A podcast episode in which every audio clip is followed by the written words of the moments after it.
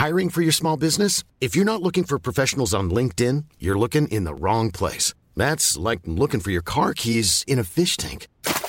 LinkedIn helps you hire professionals you can't find anywhere else, even those who aren't actively searching for a new job but might be open to the perfect role. In a given month, over 70% of LinkedIn users don't even visit other leading job sites. So start looking in the right place. With LinkedIn, you can hire professionals like a professional. Post your free job on linkedin.com slash people today.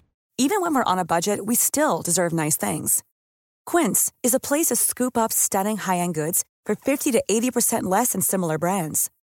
They have buttery soft cashmere sweaters starting at $50, luxurious Italian leather bags, and so much more. Plus, Quince only works with factories that use safe, ethical, and responsible manufacturing. Get the high-end goods you'll love without the high price tag with Quince. Go to quince.com slash style for free shipping and 365-day returns. Bienvenue au Balado Urbania. Bonjour, mon nom est Billy F et je suis chargé de contenu chez Urbania. Après vous avoir parlé il y a quelques semaines de la visite du défunt milliardaire pédophile Jeffrey Epstein à Montréal, je me suis mis à repenser beaucoup à ma ville et à son histoire. Avec l'Halloween qui approche, je me suis dit qu'une histoire de fantôme était de circonstance. Avant de commencer, je dois vous expliquer que je suis ce qu'on pourrait appeler problématiquement montréalais. Un peu comme l'ami gossant qui insiste toujours qu'il connaît tous les raccourcis sur la route mais finit par vous rallonger, c'est dur pour moi, quand je me promène avec mes amis, de ne pas leur faire remarquer un fait historique qui s'est produit à proximité. Tu vois ça? C'est l'aréna où Léonard Cohen jouait au hockey quand il était au primaire. Le building là-bas, c'était le premier bar à Montréal. Ah, attends, je veux prendre une photo de la porte. C'est là qu'habitait la maîtresse du maire Jean Drapeau. Comme si c'était pas assez, en plus d'être un Montréalais pur et dur, j'ai grandi dans le centre-ville, dans ce qu'on appelle maintenant Griffintown. Mais dans mon temps, ça s'appelait la Petite Bourgogne, et c'était un endroit charmant avec plein de choses à découvrir donc on n'avait pas peur des immigrants. 25 ans après avoir quitté le quartier, j'ai redéménagé et c'est pratique parce que les bureaux d'Urbania sont à proximité. Je passe donc beaucoup de temps à Griffintown. Aujourd'hui, c'est malheureusement un quartier bien différent de ce que c'était dans ma jeunesse. En grande partie parce que le peu d'Irlandais qui restaient sont partis, soit vers le ciel, soit vers des quartiers qui tombent pas en décrépitude.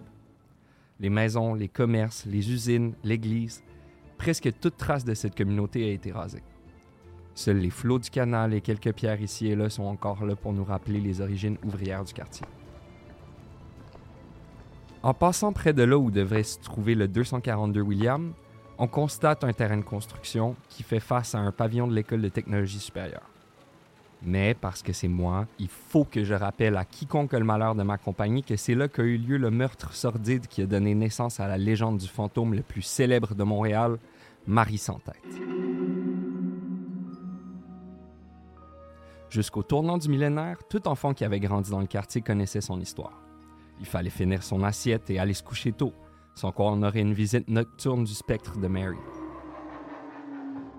Il s'avère qu'il y avait une partie de vérité à tout ça. Il y a en effet une Mary Gallagher qui a été décapitée dans le quartier, et ça fait 150 ans qu'on raconte que son fantôme cherche sa tête dans Griffintown. Mais l'histoire derrière son meurtre, c'est toute une affaire. Petit saut dans le temps. Le 27 juin 1879, James Harford, un chartier, rentre chez lui aux alentours de midi pour le lunch. Au deuxième étage, sa locataire Susan Kennedy est à sa fenêtre, déjà ivre et en train de crier après les passants et de faire un vacarme. Ça sera pas long que je te mette à porte, Susan, lui crie James. Alors qu'il attelle son cheval dans la cour, il remarque que Susan est occupée à clouer une porte. Hartford en a assez il part chercher la police du quartier qui lui répondent qu'ils sont déjà au courant que Susan, une Irlandaise alcoolique et aux prises avec des problèmes de santé mentale, est saoule et qu'elle s'est encore battue. S'ils avaient pris la peine de se rendre chez elle, ils auraient fait une découverte macabre. Mais pour les gendarmes du quartier, c'est une journée comme les autres. Griffintown est considéré comme l'un des plus vieux quartiers ouvriers au Canada. Au milieu des années 1840, alors que sévit la grande famine irlandaise, des vagues successives de coffin boats, ces bateaux sur lesquels la plupart des passagers mouraient de typhoïde avant même d'avoir atteint les rives du Nouveau Monde, débarquent dans le port de Montréal. Ces immigrants sont enterrés par centaines à l'endroit où se trouve aujourd'hui le Square Dorchester, tout près de la place du Canada et devant l'édifice de la Sun Life. Pour accueillir tous les nouveaux survivants, on construit à toute vitesse dans la pointe Saint-Charles des chacs de fortune et beaucoup des jeunes hommes se trouvent des emplois dans la construction du canal de la Chine. Une fois la pointe surpeuplée, de nombreuses familles irlandaises traversent le canal pour travailler à l'usine de savon, propriété d'un certain Monsieur Griffin. Les terres qui constituent aujourd'hui le quartier avaient été rachetées par le businessman irlandais Thomas McCord à la fin des années 1700. Mais, pendant qu'il était en voyage d'affaires, l'épouse du magnat du savon Robert Griffin a illégalement acheté les terres. Rapidement, le couple Griffin y fait construire ce qu'on pourrait aujourd'hui appeler des logements sociaux et le quartier se remplit de familles irlandaises défavorisées. À son retour, McCord se rend compte du vol de ses terres et traîne les Griffin en cours. Mais c'est trop tard. Le nom de Griffintown lui reste depuis. C'est un quartier très rude. On estime que parmi les 1500 familles irlandaises qui y vivaient à l'époque, près de la moitié n'ont jamais connu une source de revenus stable. Les gangs y sont omniprésents, tout comme le jeu, la prostitution et, quartier irlandais oblige, beaucoup d'alcool. Au moment où se déroule notre histoire, le quartier recèle 105 bars et tavernes avec licence, 87 dépanneurs qui vendent des ale, whisky et porter, et un nombre incalculable de shebeens, des débits de boissons clandestins. Dans les mots de l'écrivain Herbert Ames, c'était l'endroit rêvé pour celui qui souhaitait trouver l'alcoolisme, le crime, la maladie et la mort, la pauvreté et la détresse à Montréal. C'est dans ce joli quartier que James Harford, le chartier dont je vous ai parlé plus tôt, habite.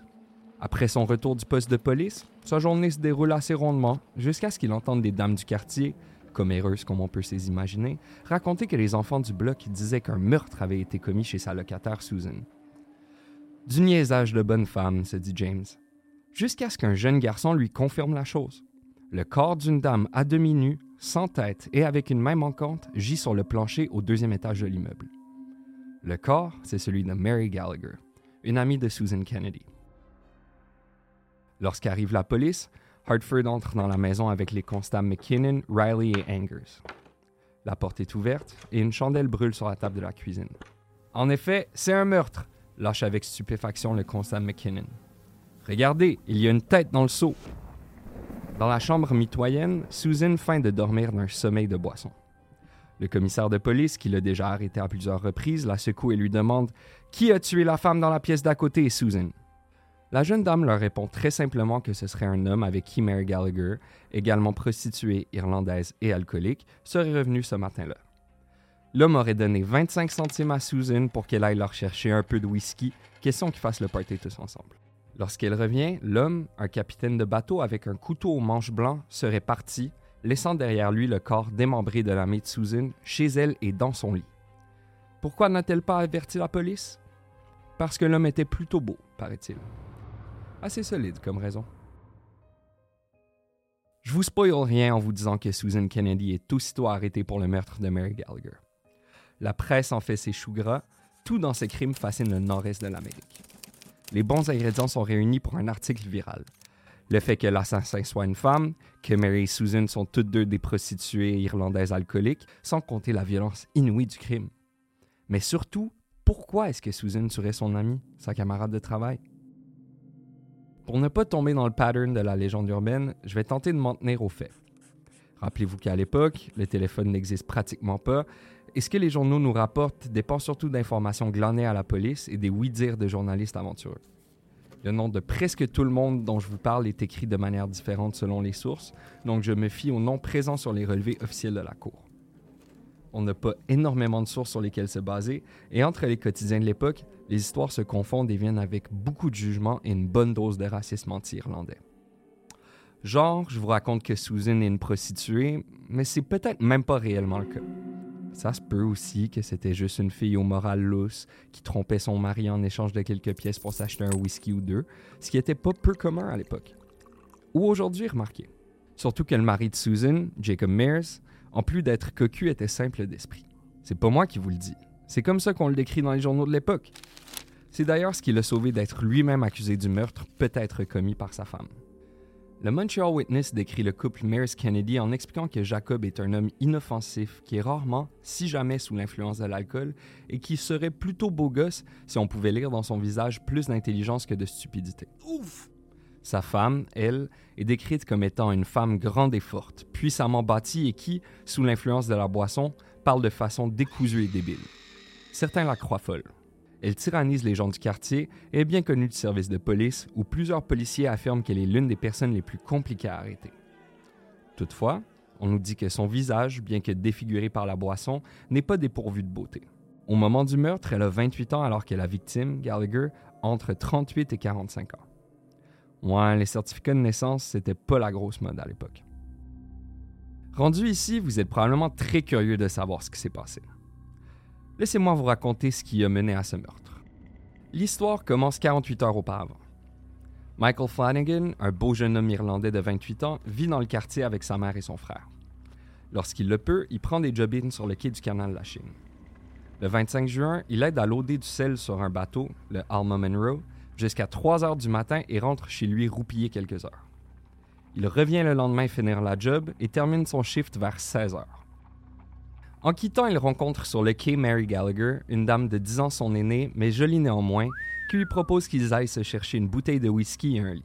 Il trouve une chambre dans un hôtel miteux derrière le marché Bon Secours et y reste une douzaine d'heures. Vers 5h30 le matin du 27 juin, il longe le canal, comme vous pouvez toujours le faire aujourd'hui, et se rend au 242 William, chez Susan et Jacob Mears, où Mary, sortie de prison quelques jours plus tôt, avait l'habitude de squatter quand elle n'avait rien à faire. Pas du genre à refuser un verre, Susan demande à Michael Flanagan 25 centimes pour aller chercher une bouteille de whisky. Jacob, qui connaît bien sa femme et l'assez particulièrement violente quand elle boit, tente de la confronter. T'as encore emmené un homme à la maison, Susan. Ferme ta gueule, Jacob, va te faire foutre! Préférant éviter les violences de sa femme et ne voulant pas être témoin du fun qu'elle s'apprêtait à avoir avec le beau et jeune Michael, il part vers la rue Sainte-Catherine. La première bouteille de whisky mène à une autre, puis à une autre, jusqu'à ce que Michael, Mary et Susan aient bu chacun une bouteille avant même que la cloche de midi n'ait sonné. Michael, qui a deux grosses journées de travail dans le corps et manque de sommeil, part s'allonger sur le lit d'une des deux chambres de l'appartement de la rue William. Susan, elle, est bien décidée à continuer de faire le party. Selon Catherine Walsh, sa voisine d'en face, Mary Gallagher et Michael Flanagan arrivent vers 7 heures ce matin-là. Jacob quitte quelques temps après et Walsh raconte que c'est vers 11 heures que Susan se serait mise à crier. À deux reprises, dit-elle, elle a vu Mary Gallagher restreindre Susan Kennedy, qui appelait par la fenêtre les hommes qui passaient pour les inviter à monter pour un verre et du bon temps, comme elle avait l'habitude de le faire. Si tu me laisses pas tranquille, je t'explose le crâne avec une hache, aurait crié Susan à Mary. Elle était, semble-t-il, jalouse de l'attention et de l'argent que Michael Flanagan donnait à Mary, vieille et grisonnante, plutôt qu'à elle, jeune et jolie. La voisine qui habite en dessous de chez Susan, Helen Troy, rapporte que peu de temps après que Susan ait crié cette phrase à Gallagher, elle s'est mise à entendre un vacarme en haut qui s'est soldé par un gros boum, comme si quelque chose de très lourd avait percuté le sol. Le son est si fort que des morceaux de plâtre tombent de son plafond.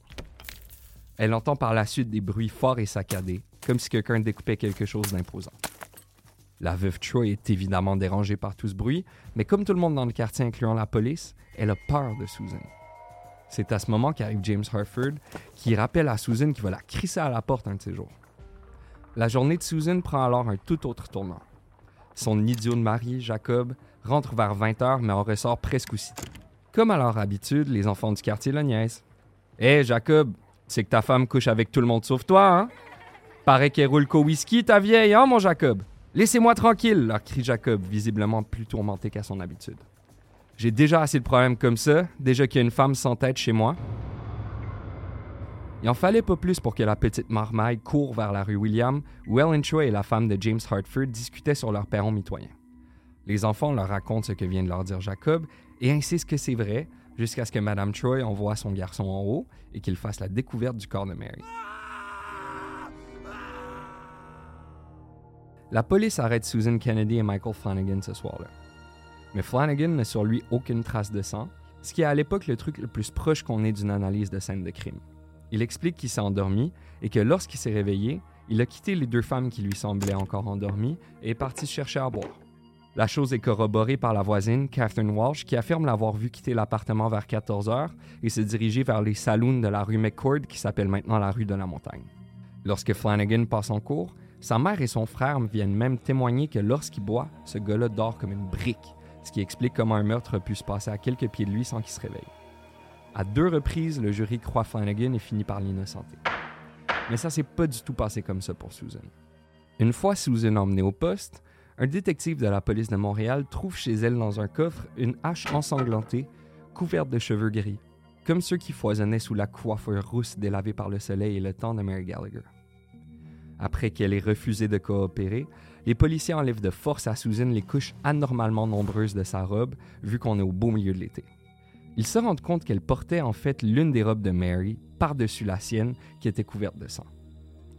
Qui plus est, plusieurs habitants du voisinage affirment avoir entendu Susan répéter au cours de l'après-midi Ça faisait longtemps que je voulais ma revanche et je l'ai eue. Quel crime de docu-soap! Jusqu'à la toute fin, Susan Kennedy maintiendra son innocence, affirmant que c'était le beau capitaine avec les couteaux aux manches blancs qui avait tué Gallagher, après qu'il ait réalisé qu'elle était plus vieille que ce qu'elle affirmait et qu'il regrettait son investissement parce qu'il se cherchait plutôt une petite jeune comme Susan. Toutefois, le couteau, tel qu'elle le décrit, serait beaucoup trop petit pour permettre même à un boucher expert de trancher une tête humaine ou encore de lui chopper une main. La hache à viande trouvée chez Susan et Jacob, par contre, est consistante avec la taille des entailles sur le cou de la victime. Il n'en faudra pas plus pour que le jury condamne Susan Kennedy à mourir par pendaison. La nature odieuse du crime a choqué le pays en entier. Le jour suivant le jugement, les journaux relaient la diatribe de l'éloquent et quelque peu dramatique juge Devlin. Susan Mayers l'appelait-il par son nom de mariage? Vous avez été reconnu coupable d'un crime terrible. Votre victime était en même temps votre ami.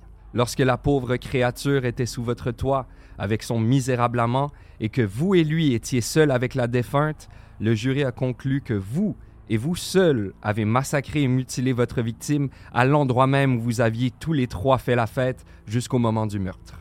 Vous n'avez plus aucun recours possible sauf un, et c'est auprès d'un tribunal bien différent de celui-ci. C'est au trône de la miséricorde infinie, où siège le juge éternel et infaillible. C'est la seule rédemption, le seul espoir que la Cour puisse vous offrir est la sentence de la Cour et que vous soyez ramené à la prison commune d'où vous êtes venu et de là, le vendredi, cinquième jour de décembre prochain, que vous soyez conduite au lieu normal d'exécution dans l'enceinte de la prison commune de ce district et que vous soyez alors et là pendu par le cou jusqu'à ce que mort s'en suive. Et que Dieu ait pitié de votre âme.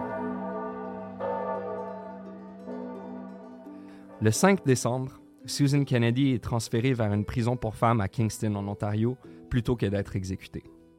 Le même jour, alors qu'il travaillait sur un bateau dans le bassin Peel, là où je promène à tous les jours mon gros chien, Michael Flanagan perd pied et se noie dans les eaux glaciales du canal de la Chine. Susan Kennedy, pour sa part, meurt en prison de la tuberculose 11 ans plus tard, à l'âge de 40 ans. Depuis ce jour, plusieurs générations successives d'habitants du quartier affirment qu'à chaque 7 ans, le 27 juin, le fantôme décapité de Mary Gallagher erre dans le quartier, cherchant en vain ses membres manquants, ce qui lui vaut le doux surnom de Mary sans tête. Sa prochaine apparition est par ailleurs prévue en 2026. Je vous ferai un petit update à ce moment-là si jamais je la vois. C'est tout pour cette semaine. Si cet épisode vous a plu, n'oubliez pas de vous abonner au balado, à l'infolettre et au Micromag Urbania. À la semaine prochaine. C'était un balado Urbania. Abonnez-vous donc. Even when we're on a budget, we still deserve nice things. Quince is a place to scoop up stunning high-end goods for 50 to 80% less than similar brands. They have buttery soft cashmere sweaters starting at $50, luxurious Italian leather bags, and so much more. Plus, Quince only works with factories that use safe, ethical, and responsible manufacturing. Get the high-end goods you'll love without the high price tag with Quince. Go to quince.com/style for free shipping and 365-day returns.